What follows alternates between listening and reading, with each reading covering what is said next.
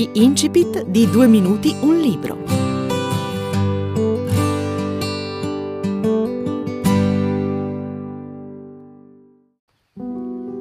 Un giorno il professor Neri Falconeri entra in una nuova classe.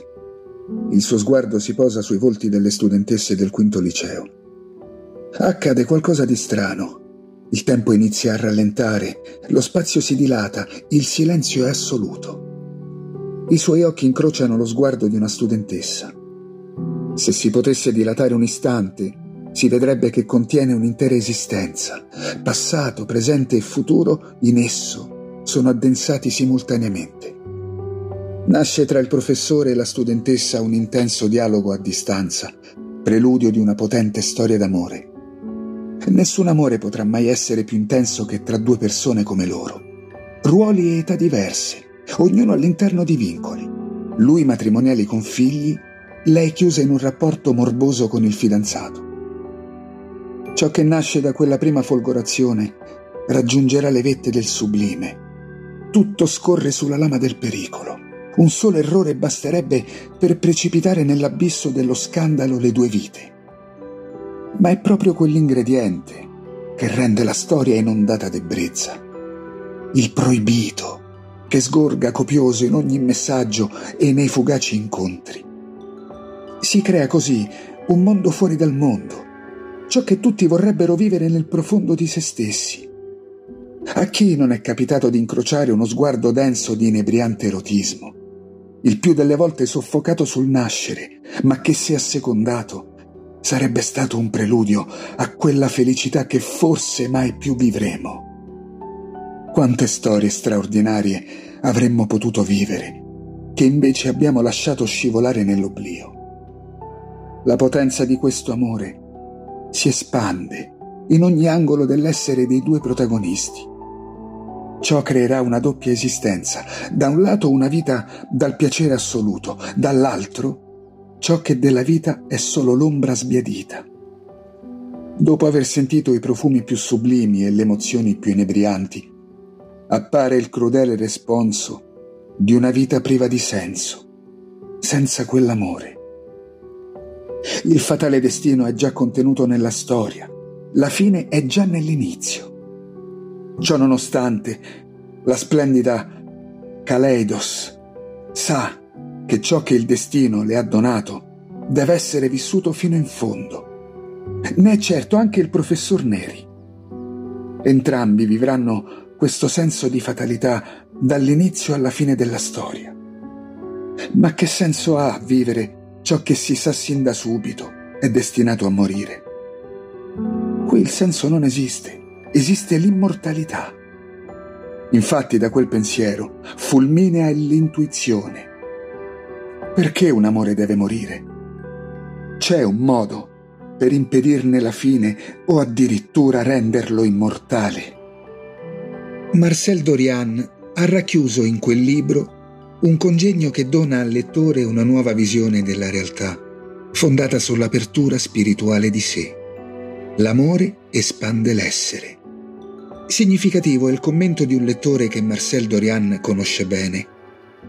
Caro Marcel, sono in aeroporto, rientrando da Monaco di Baviera. Ho letto Kaleidos, è bellissimo. L'ho letto seduto nel caffè di Monaco e mi ha fatto vivere la città in maniera diversa, come se non fossi nel mondo reale. Alla fine ero tentato di lasciarlo sul tavolino di un caffè col mio biglietto da visita dentro. Certo che mi avrebbe fatto incontrare qualcuno di speciale, ma poi non ho voluto abbandonare la prima copia con dedica di Marcel, che custodirò gelosamente. Questo conferma che il potere del romanzo è reale Kaleidos fa vivere al lettore la realtà in maniera nuova e lo conduce al superamento del confine tra sé e il mondo. Leggere Kaleidos è una sensazione. È come una mano che ti afferra le tempie. È un sentore, quasi una possessione. Ciò che senti provenire dalla lettura di quelle pagine è il riemergere nella psiche di memorie inconsce. È qualcosa che sfiora l'occulto, che si impossessa di te per condurti nei reami di Kaleidos, fantastici e terrificanti al contempo. Tu, lettore che sei venuto in contatto con Kaleidos, È su di te che pende il suo destino. Sei tu a cui quei due innamorati protendono la mano come naufraghi nell'oceano del tempo. Tu solo potrai perpetuarne il ricordo, salvare quell'amore dall'oblio e mutarne il destino. Ecco cosa scrive Marcel Dorian nella quarta di copertina. Questa storia, questo amore, sono finiti, almeno nel mondo reale. Ne resta il sapore di una consolazione che placa l'amarezza, che addolcisce la mancanza. Ma qual è il mondo reale? Chiunque leggerà queste pagine, chiunque vivrà un'emozione così intensa, renderà reali queste parole, darà loro una possibilità di futuro sottraendole per sempre all'immutabilità della fine.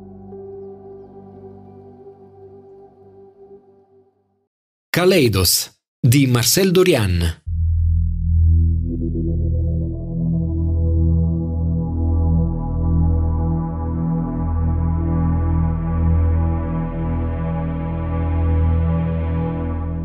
Una produzione due minuti un libro 1.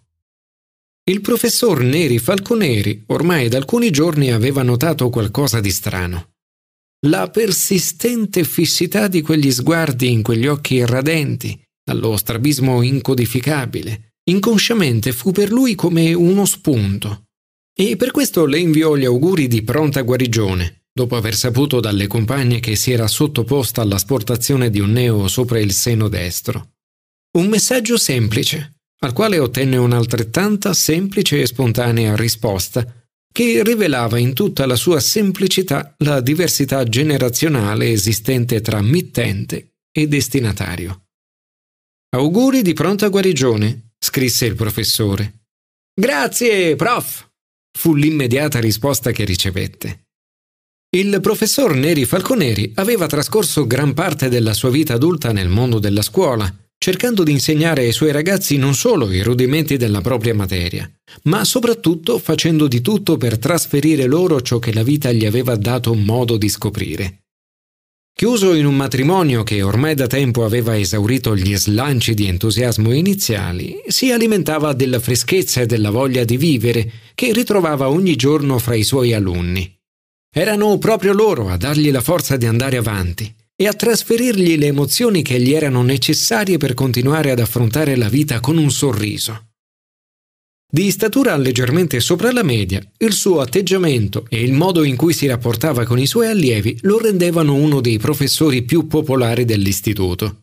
Emanava un fascino particolare e sembrava possedere una sensibilità e una predisposizione all'ascolto superiori a ogni altro insegnante e per questo, soprattutto, le sue allieve trovavano in lui un valido interlocutore con cui confrontarsi e a cui raccontare, anche se con inevitabili censure, alcuni dei propri turbamenti adolescenziali. Il suo stile, il portamento davvero gentleman e il fare gentile si accompagnavano allo stile nel vestire, sempre un po' particolare, mai trascurato né casuale. Tutto in lui sembrava aderire ad un canone preciso. La sua andatura era decisa e il passo lineare di chi sa sempre dove andare. O almeno così era prima di incontrare Cecilia, una delle sue allieve che sembrava trovare grande sollievo nel confidarsi con il professor Falconeri, rendendolo partecipe dei suoi disagi adolescenziali. 2. Un giorno di marzo, la quotidiana normalità dell'istituto scolastico venne interrotta dalla visita del Presidente della Repubblica. Napolitano ha parlato anche della storia dell'arte nelle scuole. Va difesa, esordì la giovane allieva. Che ha detto? le chiese di rimando il professore. Che l'arte, la musica e lo sport sono fondamentali nella scuola. Io lo sapevo già. Il punto è ripristinare la storia dell'arte nei primi due anni in tutti quei licei da cui è stata eliminata per l'ignoranza di un governo e la colpa di un ministro dell'economia che non rimarrà certo nella storia per quello che ha fatto, ma per una frase. Con la cultura non si mangia. Ribatté il docente, fermamente convinto che quell'affermazione fosse una grande falsità. La cultura nutre l'anima, alimenta l'immaginario. Non abbiamo bisogno solo del pane, abbiamo bisogno anche delle rose. Sì, tutto ritornerà alle origini, affermò Cecilia. Sì, certo. Parlando d'altro, bella la tua foto con la conciatura di piume. Sembri la fanciulla delle fiabe. Cambiò discorso il professor Falconeri, riferendosi alla foto della ragazza che aveva avuto modo di notare sul suo profilo il giorno in cui le inviò il messaggio di auguri. Grazie. Ed è così. Io sono la fanciulla delle fiabe. Ma davvero? Ovviamente. Poi, con la naturalezza e l'intimità in uso tra amici, gli chiese Tutto bene? Io sì. Scrivo, rispose Neri, e chiese a sua volta E tu? Così così. Sono un po' triste. Come? Proprio tu che sei sempre sorridente. Che c'è? Non so, c'è qualcosa che non riesco a spiegarmi. Parla, incalzò il professore. Sarà lo studio. Sono distratta e per niente concentrata. Tutto sembra così vuoto e senza senso. Evidentemente c'è qualcosa che occupa i tuoi pensieri.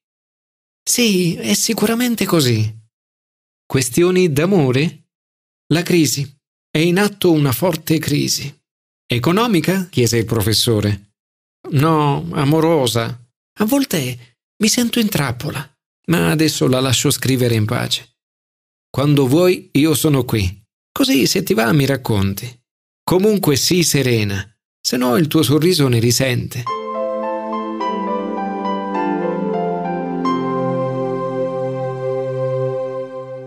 Avete ascoltato l'incipit di Kaleidos di Marcel Dorian, reperibile su Amazon.